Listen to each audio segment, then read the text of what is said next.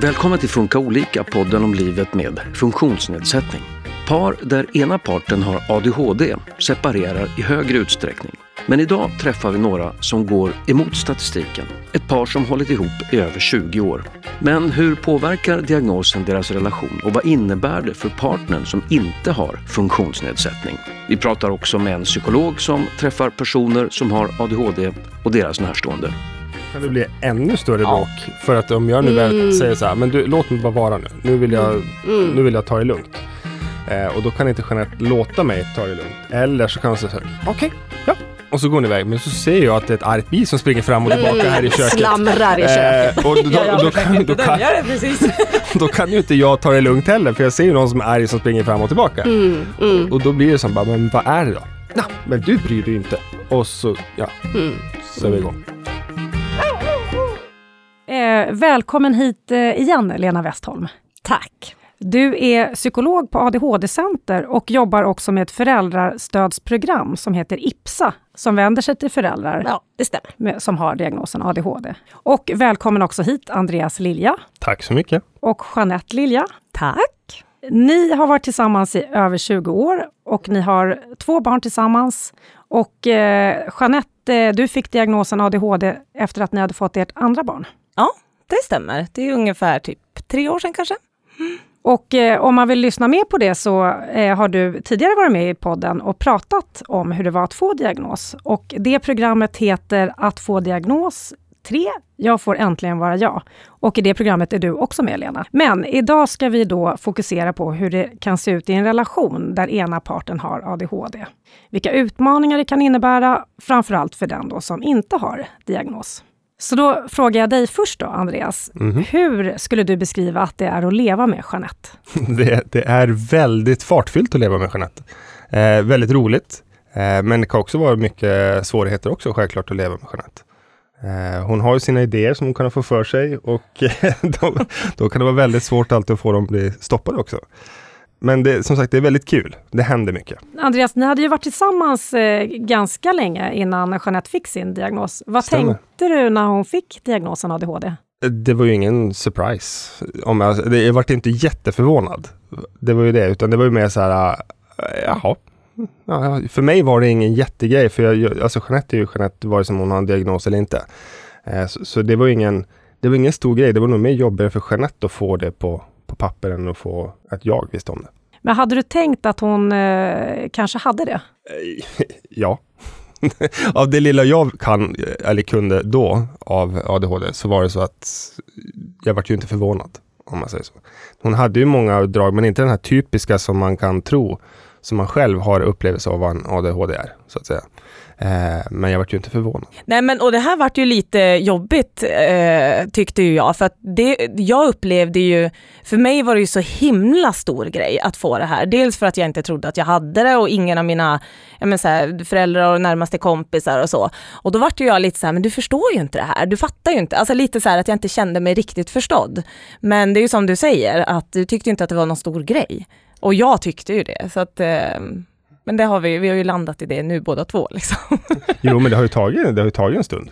Alltså det var ju inte så att det tog en vecka och sen var vi båda på plats med det, utan det har ju tagit några år. Ja, fra, nästan fram till nu kan man säga. Ja, absolut. Alltså innan vi har väl börjat landa och ver- verkligen hitta rutinerna. Eh, Lena, det här med att eh, en får diagnos och går in i det väldigt mycket och eh, den andra parten tycker att det inte är så stor grej kanske. Är det här något som du möter på? Alltså det kan ju se väldigt olika ut. För, för vissa eh, vuxna som får diagnosen, de tycker lite som- som du tänkte, det här var ingen stor grej, det här har jag vetat jättelänge. Eh, och det kan ju vara till och med så i, i vissa fall kanske att, att partnern inte riktigt tänker att det blev rätt, den här diagnosen. Eller att personen själv som får diagnosen tänker att det här stämmer nog inte. Så det finns ju alla olika varianter där. Men, men jag tänker, var det till, till någon nytta? Hur har ni gjort? För ni, ni säger att ni har jobbat på det här. Hur, hur gör ni konkret? Alltså pratar ni med varandra? Har ni använt utlåtandet? Var du med på återgivningen? Eller hur, Jag hur var, har ni jag, gjort? jag var ju med i början där, men Ja. sen det mesta, alltså, om man säger det jag har lärt mig av allting, det är faktiskt från Jeanette. Mm. Vart jag har lärt mig.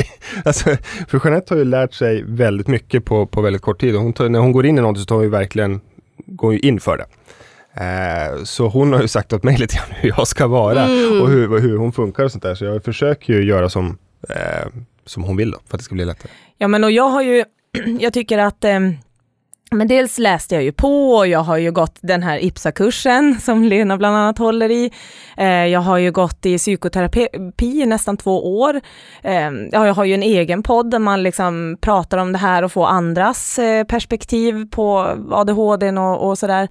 Men sen också, jag tycker mycket psykoterapin där jag har lärt mig eh, att ehm, men så här, hur ska jag uttrycka mig och hur ska jag hantera mina egna känslor som dyker upp? För det, var, det har varit ett problem i typ 20 år, eh, att eh, vi har blivit så frustrerade när vi ska prata och jag, speciellt med min stress och min ilska när det inte blir som jag har tänkt mig och allt det här. Det, jag har inte förstått det förut och då har inte jag heller kunnat förmedla till Andreas vad det är jag behöver. Utan jag har ju bara blivit arg och bara du, du, du gör så här och... Men nu har jag ju lärt mig hur jag fungerar. Eh, jag har ju lärt mig hur jag kan uttrycka mig vad jag behöver för hjälp av Andreas och hur det får mig att känna i olika situationer och sådär. Och då har ju du kunnat lyssna. För du har ju, jag har inte gått till attack på samma sätt Mm. och liksom du gör fel och du gör si. Utan jag har kunnat säga, men jag vet att jag eh, stressar upp mig nu, men jag, jag kan inte göra på något annat sätt. Så kan du hjälpa mig? Kan du göra så här i de här situationerna och sådär? Och det är inte helt lätt. Det här är, jobbar vi ju ständigt på. För Det det är jobbar ju, vi fortfarande med. Ja, det är inte så lätt när det är mycket känslor som bubblar runt. Liksom. Men var det viktigt eh, för dig att Andreas också fick eh, kunskap om ADHD för att lättare kunna förstå dig? Extremt viktigt. Jag hade ärligt talat panik i början över det, för att som jag sa blir allting värre när man är utmattad, så min stressnivå, alltså min, min fart var ju 200 kilometer i timmen och jag hade ju så svårt att bromsa det här. Men det gjorde att allting gick så fort, så jag bara ville ju att han skulle förstå. Jag ville att vi skulle lösa allting. Jag ville så här, och det hade vi lite svårt, eller jag upplevde att jag hade svårt att få hjälp med den biten. Så att jag vet att det var bland det jobbigaste nästan. Att jag ville få Andreas att förstå hur det kändes. Och hur eh, upplever du, har du blivit bättre på att förstå Jeanette eh, ju mer du lärt dig om ADHD? Jag tycker ju det själv. Den som är bäst på att svara på det är nog Jeanettes fall. Men jag tycker ju själv att jag har blivit bättre. Jag förstår ju, jag ser ju när hon väl börjar gå upp i varv lite grann och när man får som tagga ner lite grann. Och komma kanske och lägga en hand på axeln eller ge en kram eller något sånt där. Men såklart, det är ju fortfarande väldigt svårt. Eh, jag är fortfarande jag. Så att, allting är ju inte jättelätt att göra. Nej men och du har ju sagt det just det här med att ge en kram, för det har jag så här, bara, du fattar inte och du måste ge mig en kram när jag är så här. Och, och då har ju du sagt så här, men Jeanette jag kan inte, därför att då har jag oftast redan eh, men kommit upp i stressnivå, blivit irriterad, kanske sagt något otrevligt, eh, hoppat på honom, alltså varit arg i tonläget och sådär. Och jag fattar, det är inte så jävla lätt att gå och ge en superarg eh, Eller en person god en kram. kram, liksom. Ja, sagt. nej, så här, bara åh men gumman, för då har jag ju redan retat upp dig. Och det, det här har ju varit en stor utmaning, så det gäller ju att innan jag har gått upp i varv, se till att så här, åh jag behöver en kram, så att jag ser till att få den innan. Och också att jag måste faktiskt uttrycka, kan du krama mig? För jag tyckte lite grann att eh, men du borde ju se på mig att jag behöver en kram, fattar du inte? Och så tyckte jag att du skulle komma, men du är ju ingen tankeläsare har jag ju förstått. jag har trott det i 20 år.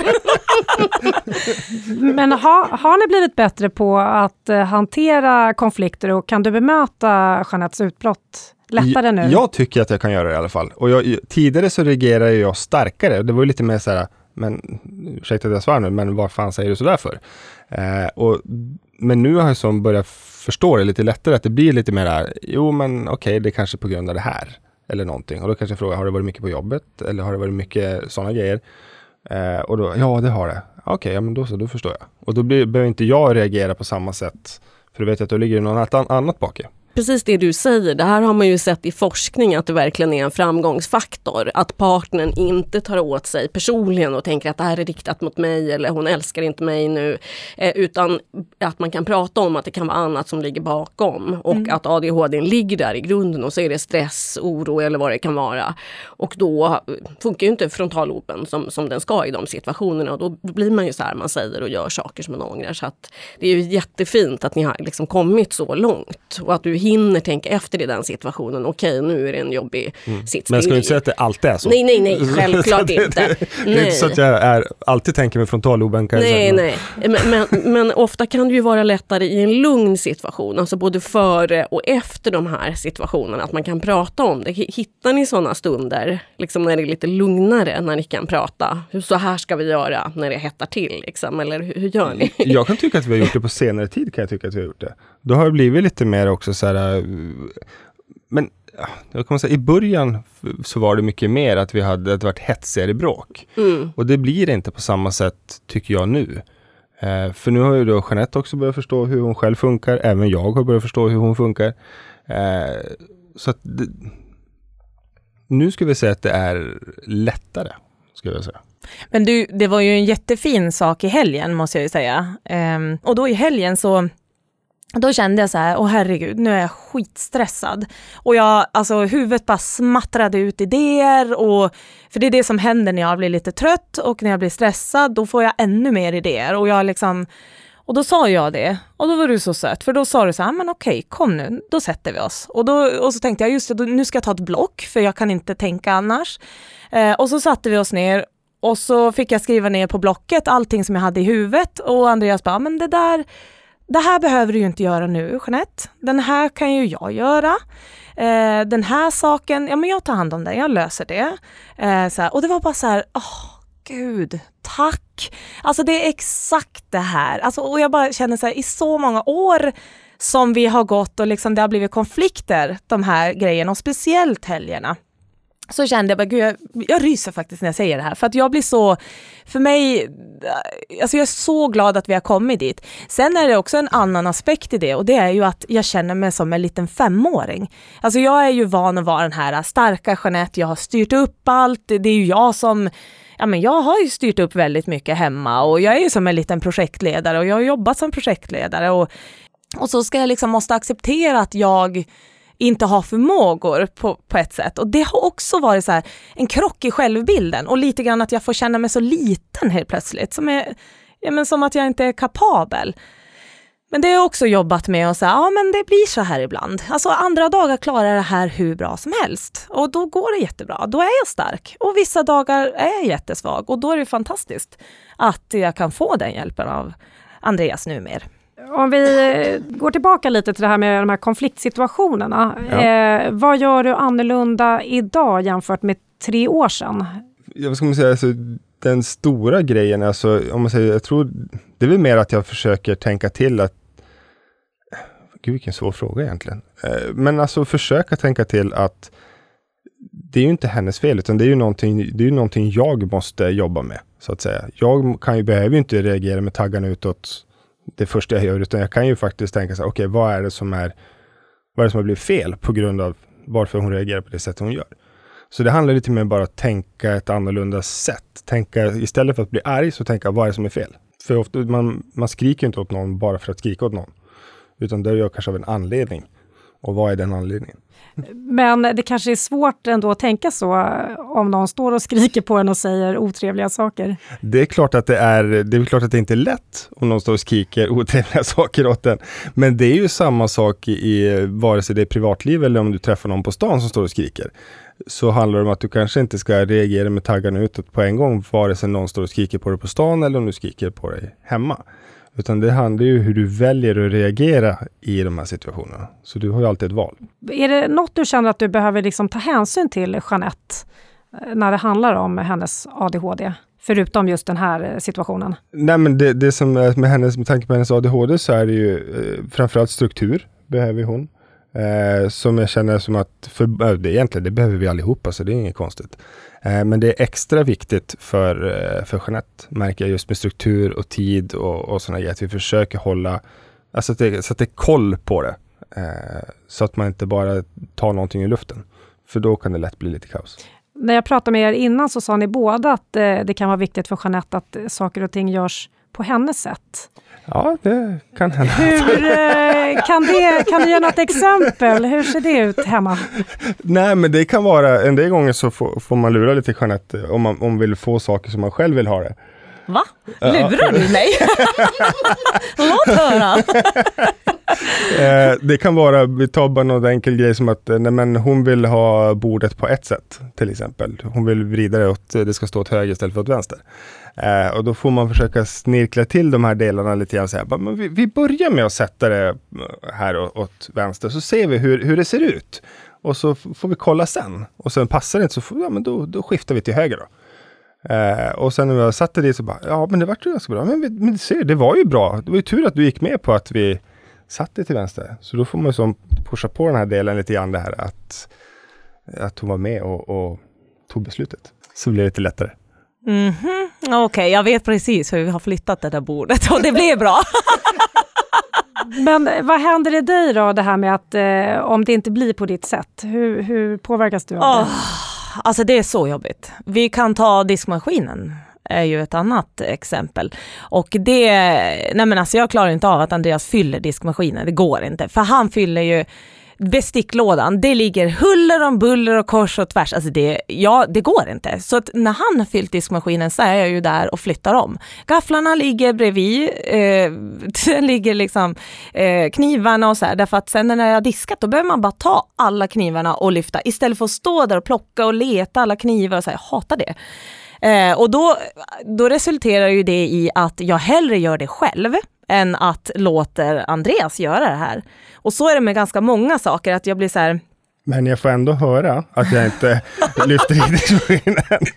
Ja men alltså det är ju skitjobbigt att lyfta in i diskmaskinen och ur och, och så. Och då speciellt, det går bra och sen så blir jag för trött eller för stressad. Då får du höra att du inte hjälper till. Sen, ja. Vad tänker du om det då? Nej, jag tänker faktiskt inget speciellt. Jag lägger inte så stor värdi eller värdering i det hon säger just på den delen. För att jag vet ju vad jag har gjort och jag vet hur hon reagerar. Så där är det mer faktiskt så här, ja, ja, alltså ja, jag säger inte så mycket egentligen, utan Nej, jag säger inte så mycket. Men blir det att du släpper saker bara för att eh, Jeanette ändå går in och ändrar eller säger till? Nej, det tycker jag väl inte att jag gör. Eh, vissa saker som nu med diskmaskinen, ja absolut, det är klart att jag plockar ju in diskmaskinen, det är ju inte så. Men... Eh, inte om... ofta. jag ska rycka ur din mick här snart. Eh, eh, nej, men det, det, nej, alltså, nej, jag, jag skiter inte att göra saker, det gör jag inte. Utan jag gör ju fortfarande saker. Sen kan ju hon, Jeanette, ha åsikter. Det är samma sak, står jag och målar en vägg så har hon åsikter om hur jag målar väggen. Och då blir det typ lite mer, men då får du måla den själv om du inte kan låta mig vara. Eh, så att du vill gärna komma in och ha åsikter om det mycket, men det är inte så att jag skiter i att göra saker. Känner du igen det här? Jag känner igen det här väldigt väl. Eh, och, och, då har jag en fråga eh, till er. Eh, har ni delat upp saker? För ibland kan det ju vara så att man är ju faktiskt bättre på en grej. Eller man blir mindre irriterad på ja, hur den andra gör. Alltså man, man vill göra det själv. Har ni delat upp några sysslor? Så att du kan acceptera ja, Vi har delat upp det, Jeanette är delaktig i allting. Okej, okay, du är en sån, du vill vara delaktig i det ja, mesta. Finns alltså... det något du kan släppa liksom? Nej. Ja men Nej. Matlagning! Ja, det är väl den då. Ja. Ibland kan ju för sig vara där och, ska du inte ta lite svamp i den här grytan som du men är det du eller jag som lagar mat? Ja, nej det är du. Jag har bara tänkt att jag... och, och sen tycker jag ju att, att det är lite jobbigt just det här att, eh, ja men om, om vi ska göra en grej och så säger jag, och så behöver jag Andreas hjälp, så här, men ska vi göra det där nu? Ja men inte nu. Jag bara, nähä när har du tänkt att vi ska göra det här då? Och så blir jag så här, jag klarar inte av att vänta för då, jag har ju impulsen nu. Ja, då går jag och möblerar om hela dotterns rum liksom. Konkar runt möbler och och det, det roliga i det, i det sammanhanget är att när du har väl möblerat om och konkat runt möbler i hela dotterns rum, så får jag höra att, men fan du har inte hjälpt till. Nej, för då är ju Nu har jag gjort allt det här, vad har du gjort? ja, men, det var ju inte mitt val att göra mm. det där. Mm. Men, men jag får ju ändå höra att jag inte varit med och hjälpt till.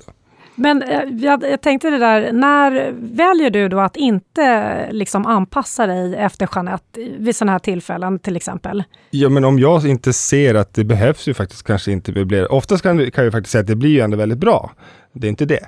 Men jag kanske inte ser att det här behöver göras just nu, utan jag ser att det finns ju andra saker som kanske är viktigare än att möblera och slita ut sängar och garderober och allting ur, ur, ur dotterns rum vid det tillfället.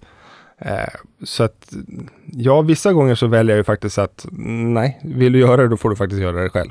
Det, då är det upp till dig. Eh, Jeanette, kan du eh, liksom ge Andreas utrymme på eget bevåg, att du förstår att så här, här ska jag faktiskt bara låta honom vara? Alltså, jag har ju lite svårt med den biten. Och alltså, jag vet att en grej som jag har fruktansvärt svårt med, det är ju att låta honom vila. Eh, därför att jag själv kan inte vila. Och det, alltså jag får, det kryper i kroppen när han vilar. Speciellt när han sitter i soffan och ska ta igen sig liksom. Ja men alltså, och jag blir så, och det, det jobbiga är att istället för att vila, och ofta de här gångerna kan jag vara trött, ja, då tar jag i dubbelt så mycket istället. För att alltså, kompensera för att han sitter där och vilar så blir jag så här lite Ja, du blir så frustrerad. lite sur för att jag sitter där, Ja. så du gör det ännu mer. Ja, ja, och då, då kanske jag så här drar igång värsta stora projektet och det har jag ju egentligen inte ork med. Men eh, det är den här förbaskade motorn som inte går att stänga av som dessutom blir värre när jag är trött. Eh, och det, ja den är inte lätt att handskas med alltså. Men hur påverkar det dig? För då låter det som att Jeanette eh, drar igång massa grejer och sen, eh, fast hon egentligen inte orkar. Och jag antar att det leder till någon typ av eh, Det leder ju alltid till att jag ska alltid bli delaktig till, i alla fall till dem. Så att hon försöker ju göra de här projekten själv. Men det leder ju ändå alltid till att jag måste ändå bli delaktig i dem, oftast. Inte alla gånger. Nej, men ibland Men- behöver din styrka och din kunskap där jag inte har den och då, då säger Andreas, kan du komma? Så det, det, det är ju det som är nackdelen då, att det, blir, man blir ändå delaktig i alla saker fast man kanske inte vill vara delaktig. Som att, men vill du bygga den här grejen så bygg den, men då får du göra det själv. Eh, men det är inte alltid att det blir så. Men du är också, jag tycker också att du, du har också eh, blivit ganska mycket mer förstående för att som det är nu, så ditt kontor, förlåt, Mm. eh, det ser för jävligt ut nu. Jag har, liksom, jag har, jag har städat eh, i övriga delen av huset eh, och jag ställde allt i Andreas kontor så han kommer knappt in. Men blir inte du irriterad när hon eh, ger sig på ditt kontor? Jag Jo. tänker det är ändå ditt eh, space där hemma. Ja, det är ju det. Men då får jag ju höra att vad ska jag annars ställa det? Och då blir det mer så här, nej, det vet jag inte var du ska ställa det. Så då Nej. får väl vara det. Men jag har faktiskt sagt att vi behöver bygga ett rum åt mig för jag har faktiskt inget rum hemma. Och då ska vi bygga ut ett rum. Ja, vi ska nog lyfta taket på huset. Men eh, jag tänkte, vad gör du för att liksom hit, få återhämtning och hitta eh, dig själv i allt det här? Har du något som du liksom aldrig skulle ge avkall på för att... eh, Ja, Det är ju mina träningar. Ja, det, det är det. Jag, jag älskar ju att åka och, och, och träna det jag gör och sånt där. Och det är väl det, när jag väl får komma dit så tycker jag att då blir det väl så här, jag kan släppa allting och så bara yes, nu är jag här. Gud vad skönt. Nu kan jag bara vara mig själv. Så det är ju en grej som jag tycker är jätte, jätteskönt. Eh, så, så det är väl den största grejen kan man säga. Som, som eh, blir min avslappning. Ni har ju barn tillsammans eh, och eh, det är ju alltid en utmaning med barn. Vad är viktigt för att vardagen ska fungera hemma för er? Ja, men det är alltså vad som är viktigt för att det ska funka eh, för oss. Mm. Ja, det är framför, men det är samma där som med allting. Det är att man har försöker, vi, vi är faktiskt ganska dåliga på det måste vi säga. Men att man försöker ändå ha struktur på saker och ting. Alltså när de ska äta frukost, när de ska hämta sina kläder, när de ska göra ditten och datten, borsta tänderna och allt sånt där. Eh, och där vet jag att vi är ganska dåliga. Fast vi, och där har vi också lite olika tidsuppfattningar. Jag tycker till exempel att vår dotter ska senast vara vid åtta, kvart över åtta på förskolan. Och Jeanette kanske har mellan halv Nio. nio typ. Och redan där blir det ju då lite eh, fel. För då har jag en annan tidsuppfattning och så Jeanette har en annan. Och då blir det ju knas på morgonen. Men eh, ni vet om det här, men ändå är det svårt att enas om en tid. Ni skulle kunna ta halv, alltså jämka. Ja, egentligen skulle man kunna gjort det. Alltså det har vi pratat om i flera år. Sen är det ju bara det att vi har ju problem att eh, göra planer och strukturer som funkar för att vi håller inte i dem. Det värsta är ju när vi ska dela på ansvar, då är det ju helt värdelöst. Det går ju bättre när det är upp, alltså när det bara är mitt ansvar eller bara Andreas. Då funkar det hyfsat. Eller riktigt bra egentligen. bra. Ja, då funkar det bra. Har ni några sådana områden då som bara är Andreas ansvar och bara ditt ansvar till exempel? Ja, men jag, alltså, jag gör ju mycket allt det här som är utomhus. Om man säger så. Det är alltså, typiskt manligt göra om man nu ska kalla det så då, om man får generalisera. Alltså klippa gräset? Klippa gräs och sådana grejer. Alltså det, det är väl ofta det. Men sen eh, plantering och sånt, ja, det gör ju Jeanette. Alltså, så det är ju väldigt så här, ja men så har man alltid gjort, så gör vi så igen. Men när det gäller barnen då? Eh, nej, där har vi väl ingenting. Men där vet jag ju att när jag tar hand om barnen själv, alltså om Jeanette är bortrest eller något sånt där, eller om jag bara sköter barnen på morgonen, då går det jätte, jättebra. Och samma sak när du sköter barnen själv på morgonen, så går det också jättebra. Men det är just när vi är två. Och det är just för, då är det just för den här uppfattningen då som att jag vill vara där tio, kvart över åtta senast och Jeanette vill vara där vid nio. Redan där blir det ju fel. För då kanske jag stressar på barnen och själv säger, men, men ta det lite lugnt, de får äta sin frukost eller de får kolla på iPaden klart eller något sånt där. Vi vet att vi ser på det här lite olika, men ändå så sätter vi oss inte ner och så här, hur ska det funka? Vi säger att vi behöver göra det, men vi gör det inte. Och vi säger att vi, ja, men som på kvällarna, där, där jag blir ju alltid stressad på kvällarna och så här, och du busar alltid med barnen på kvällarna och jag blir så här, nej inte busa med barnen, för jag måste ha det lugnt, tyst. Alltså så här, nu är det kväll, jag blir galen när det börjar vara höga röster och bus och sånt där. Så då blir det också alltid så här, jag blir lite sur. Och, ja, och, och lite så här att jag känner att du inte så här, gör barnen klara och jag tycker bara, men vad fan, klockan är ju, alltså de ska ju gå och lägga sig. Och så blir det lite det här, vi bollar ansvaret mellan oss. Och det, ja, det är inte jättebra. Alltså där kommer din sån här tidsgrejen som vi pratade om tidigare, att du, du har du bestämt dig vid halv åtta, då ska det vara halv åtta. Då får det gärna inte vara fem över halv åtta. Utan då blir det väldigt fel. Vad gör du i de där situationerna? Jag ligger i soffan. Nej. Det var ingen skämt. Det var inte ett skämt. Nej, jag tänker man kanske går in och blir någon sån här medlar Jo, men vi, har faktiskt, vi, har, vi har pratat om det nu tidigare, för att vi, eh, det har ju blivit lite grann att jag, jag har ju också ett ganska hett temperament också. sånt där. Och när jag själv också börjar bli irriterad så kommer Jeanette in och säger, okej okay, men nu tar jag över. Samma sak som att det är viktigt att vi båda kan säga så här, eh, Andreas jag behöver hjälp, kom och hjälp mig nu. Eller Jeanette jag behöver hjälp, kom och ta det här. Och när vi har börjat komma underfund med det så går det så mycket lättare. Eh, det är ju eh, som vi sa tidigare, det är alltid ansträngande med barn eh, kan vara i alla fall. Men är det något som är liksom så specifikt tydligt kopplat till eh, din ADHD-diagnos? Mm. Jo, alltså jag har ju verkligen ägnat de här eh, de åren sedan jag fick diagnos att reflektera över vad i mitt beteende eh, är liksom negativt, vad kan jag göra för att eh, hemma för att få bättre eh, ja, men lugnare, bättre relation till barnen och Andreas och sånt där. Och med barnen och speciellt min dotter känner jag, där är det ju, jag har ju svårt att liksom eh, ja, men just det här att om saker tar lite för lång tid, då har jag svårt att vänta och stanna kvar i situationen. Så att då kan det ju vara så här, om jag säger till barnen att eh, nu ska vi gå och borsta tänderna och så gör inte de det. Och så säger jag kanske igen, istället för att stå och vänta och liksom så här, okej okay, jag står och väntar tills de är klara och så följer med dem då går jag och hittar på andra grejer. Jag kan ju börja slänga i en tvätt, jag kan börja liksom, ja, massa andra saker. Och, då, och jag vet ju om det. Och då blir jag ju ännu mer stressad. För då blir det så här, men herregud, så förut sprang jag ju omkring, jag sprang ju förbi barnen, bara gå och borsta tänderna och så sprang jag iväg och så var jag inne i eh, Linns rum och höll på att städa liksom. Och så sen gick jag förbi igen och så bara, men ni måste gå och borsta tänderna och så var jag inne i tvättstugan och så. Så att för mig så tror jag att det handlar mycket om varför det är så viktigt att de gör det jag säger när jag säger till. Det är för att jag ska kunna så här, nu är det dags att borsta tänderna och då ska vi göra det, annars kommer jag tappa fokus. Lena, vi var ju inne lite på föräldraskap och ADHD. Eh, eh, hur, eh, vilka utmaningar kan man stöta på där i relationen och vad innebär det för partnern? Ja, det, det ni beskriver det är ju väldigt så klassiskt att eh, personer med ADHD behöver de här rutinerna och strukturen men har jättesvårt att hålla det. Alltså man vet ju vad man behöver göra men man får liksom inte till det. Och det kan ju bero på flera saker. Dels är det ganska tråkigt för många med ADHD att göra samma sak hela tiden. Man vill göra lite olika förbättringar för att det är liksom mer stimulerande och eh, roligt helt enkelt. Och det du beskriver Jeanette, är ju också väldigt typiskt att man vill liksom hela tiden göra saker och man har väldigt svårt att stå still och bara liksom betrakta.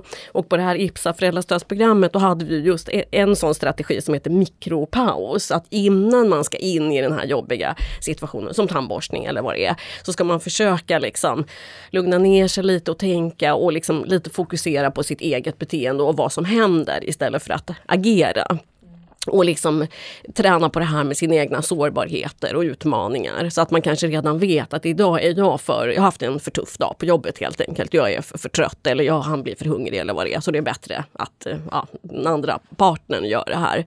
Ja, och det jobbiga är ju att jag ser ju att när jag inte är på topp, det, hela familjen är ju inte på topp längre då. Så att jag ser ju att jag har ju enorm inverkan på hela familjen, även dig. Så vi, alltså alla fyra är ju så extremt eh, ja, men det här med känslosmitta. Alltså, Mm. Vi suger ju åt oss, vi suger Mm. upp varandras energi som små svampar alltså. Det, Mm. det går på två sekunder. Är det här något ni inte riktigt kommer åt? Eh, alltså den här känslosmittan?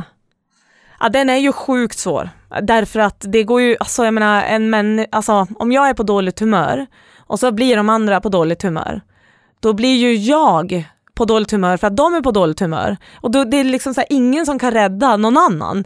Så att du, jag vet att du har ju sagt jättemånga gånger åt mig som jag aldrig har fattat. Du har ju sagt så här, men jag får ta mig fan aldrig vara sur. Jag får Mm. aldrig vara trött Jeanette, jag får aldrig vara på dåligt humör. Jag kan också ha dåliga dagar. Men och då har, jag, då har jag ju sagt, men jag behöver att du är liksom för att jag, jag är så liksom upp och ner och då behöver jag att Andreas är liksom stabil där. Men jag menar, jag fattar ju, det är klart att han måste få ha dåliga dagar, men det är som att jag klarar inte det, för att jag orkar inte, då har ju inte jag någon som så här stabiliserar mig. Andreas, hur gör du när du har en dålig dag då? För att liksom... Ja men när jag har dåligt, alltså jag har ju kompisar som jag pratar med också Ja. självklart. Men, men eh, sen är det också då att eh, det kan vara att jag går och stänger in mig på kontoret. I det Mm. stökiga Där det är kontoret. och-. Ja, precis. jag, får, jag får klättra in och försöka hitta stolen där någonstans. Eh, och det kan vara en sån grej Mm, eh, som jag bara gör. mm, Eh, eller det kan vara om jag åker och tränar då, till Mm, exempel. Om det, så att det finns Men du ju... spelar ju också, iPad, alltså på spel, Jo, eller det, på Mm. ja, spel. visst, jag har ju något spel där jag kanske sitter på iPad eller Mm. sånt där, men det är väl oftast inte, det kan vara bara att jag behöver koppla bort själva Mm. den och det behöver inte vara för länge utan det kan vara i kvart, 20 minuter. mm, Men bara så få tänka på någonting annat. mm. Och det lyckas du ändå med att göra? Inte alltid. Det, det är väl klart att den här gången så det beror på vad, vad det är som har hänt. Men, Mm. men för det mesta så handlar det om att man behöver bara få en, en stund för sig själv. Mm. För det är ju det att man reagerar ju oftast, istället för att reagera med taggarna utåt så kanske man kan ta en liten stund och så fundera och sen kanske säga vad det kan vara. Men är det lättare för dig då Jeanette om Andreas säger nu behöver jag en paus och så går han in i kontoret typ stänger dörren? Att, du, att han inte bara lägger sig på soffan och ligger där utan att... Eller det är inte... Nej, du, du Nej men alltså det här är ju, nej men det här är ju, det är lite grann samma med att jag inte, alltså att han ska sitta där och ta det lugnt och stänga av liksom. Jag blir ju så jävla frustrerad av det. Och det, det är ju lite grann så här, ju mer avstängd han blir och går in i iPaden eller kollar på YouTube-klipp eller liksom eh, avskärmar sig, desto ettrigare blir ju jag och är ju där och blir liksom provocerad av det här och bara ska försöka för att jag behöver ju honom, jag, alltså så. Då kan det bli ännu större Ja. bråk. För att om jag nu Mm. väl säger så här, men du, låt mig bara vara nu. Nu vill jag, Mm. nu vill jag ta det lugnt. Eh, och då kan inte Jeanette låta mig ta det lugnt. Eller så kan hon säga så här, okej, ja. Och så går hon iväg. Men så ser jag att det är ett argt bi som springer fram och tillbaka här i köket. Slamrar i köket. Eh, och då, då, då, kan, då, kan, det precis. då kan ju inte jag ta det lugnt heller. För jag ser ju någon som är arg som springer fram och tillbaka. Mm, mm, Och då blir det som bara, men vad är det då? Ja, men du bryr dig inte. Och så, ja, mm. så är vi igång. Och under den här eh, tiden eh, från att Jeanette eh, fick diagnos till nu, vad skulle du säga att du har lärt dig utav henne? Ja, Jeanette. Och det, det, alltså framförallt så är det mycket det att hon har ju förklarat hur hon är.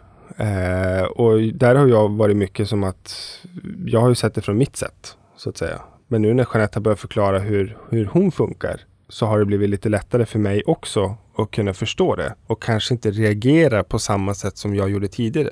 Lite det som vi sa tidigare, att jag kanske förstår att det finns en anledning till varför hon reagerar som hon gör. Så istället för att jag reagerar med taggarna utåt så blir det som att, okej, vänta nu. Varför reagerar Jeanette som hon gör just nu? Okej, är det någonting annat som ligger bak? Är det jobbet på jobbet eller har barnen? Vad händer? Nej, men det kan vara vad som helst. Du sa tidigare att du själv eh, har eh, ganska hett temperament och Mm. kan vara impulsiv. Har du blivit bättre på självbehärskning nu?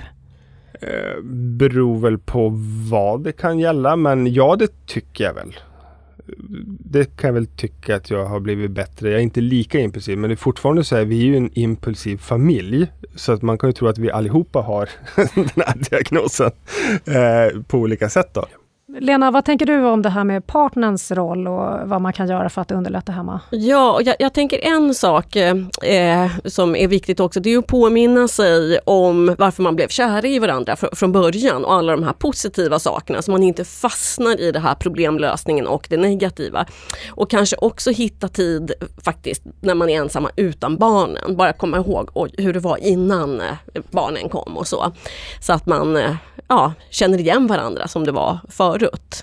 Hittar ni sådana liksom, tider och det, det är ju svårt för att all, all våra man säger, barnvakt och sånt, de är ju i norra delen av Sverige. Mm. Så att det blir ju att vi får försöka göra det så gott vi bara kan. Mm. Men det är det som jag tycker är så fascinerande och kul, att vi har varit tillsammans i över 20 år. Mm. Eh, och jag är fortfarande lika kär i Jeanette nu som jag var då. Så det tycker jag ändå är eh, väldigt skoj.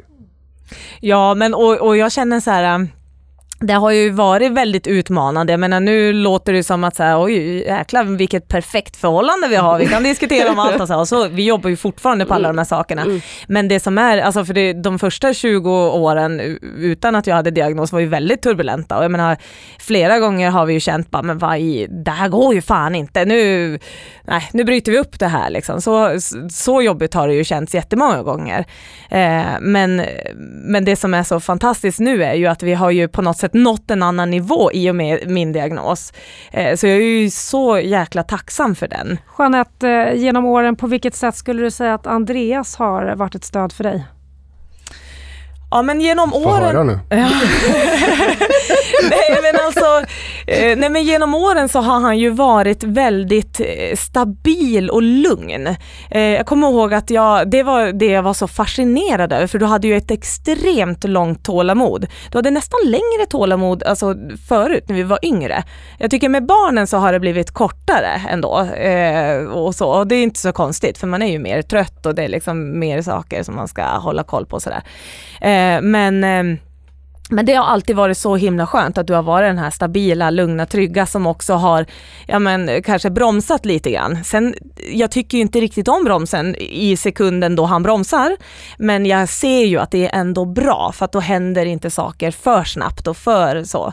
Sen är vi ju båda impulsiva och, och, och liksom det älskar jag ju också att han så här, hakar på. Vi, ja men så här, åkte utomlands, eh, vi kom på det och så två dagar senare, vi hade in, inte ens pass, du, vi hade inte tagit semester från jobbet utan jag bara hittade så en superbillig resa.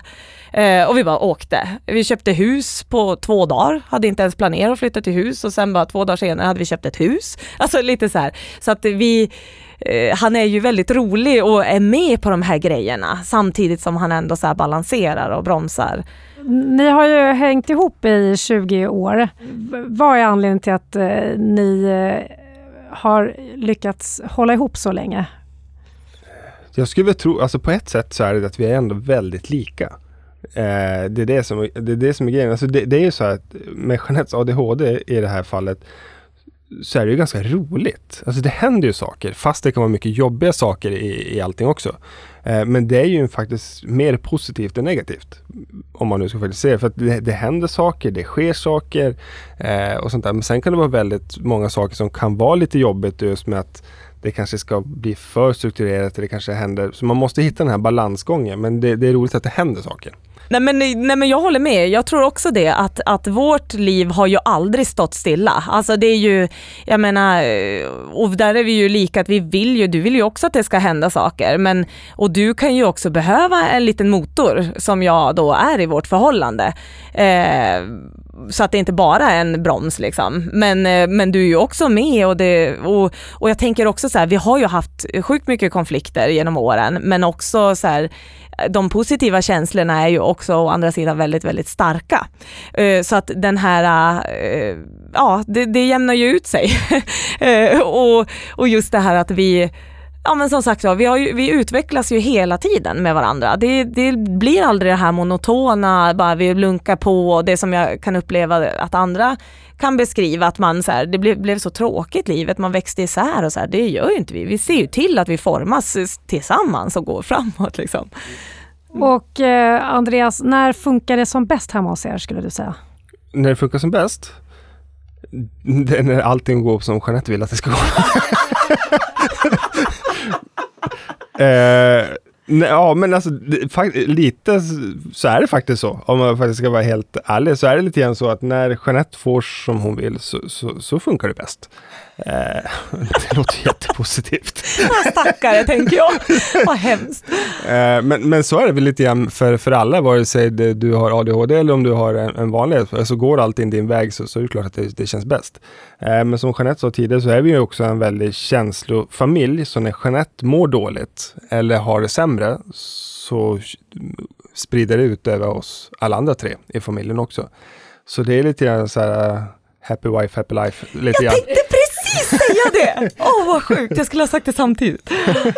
Eh, det är dags att avsluta nu, men eh, sista frågan till dig då, Lena. Om man eh, lever i den här typen av relation och vill ha hjälp för att få det att fungera bättre, vad kan man vända sig då? Då är det ju familjerådgivning man kan vända sig till. Eh, förutom naturligtvis liksom att man får insatser för ADHD och behandling.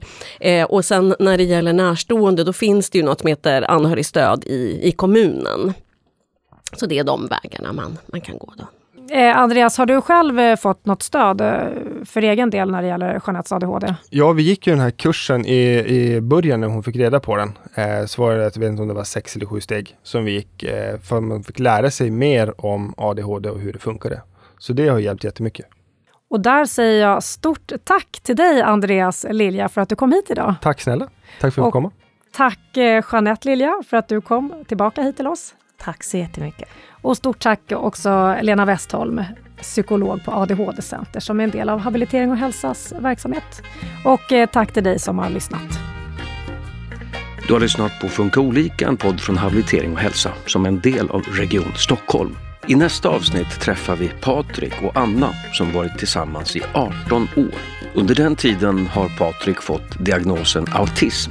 Hur har det varit för Anna som inte har diagnos och för deras relation? Missa inte det.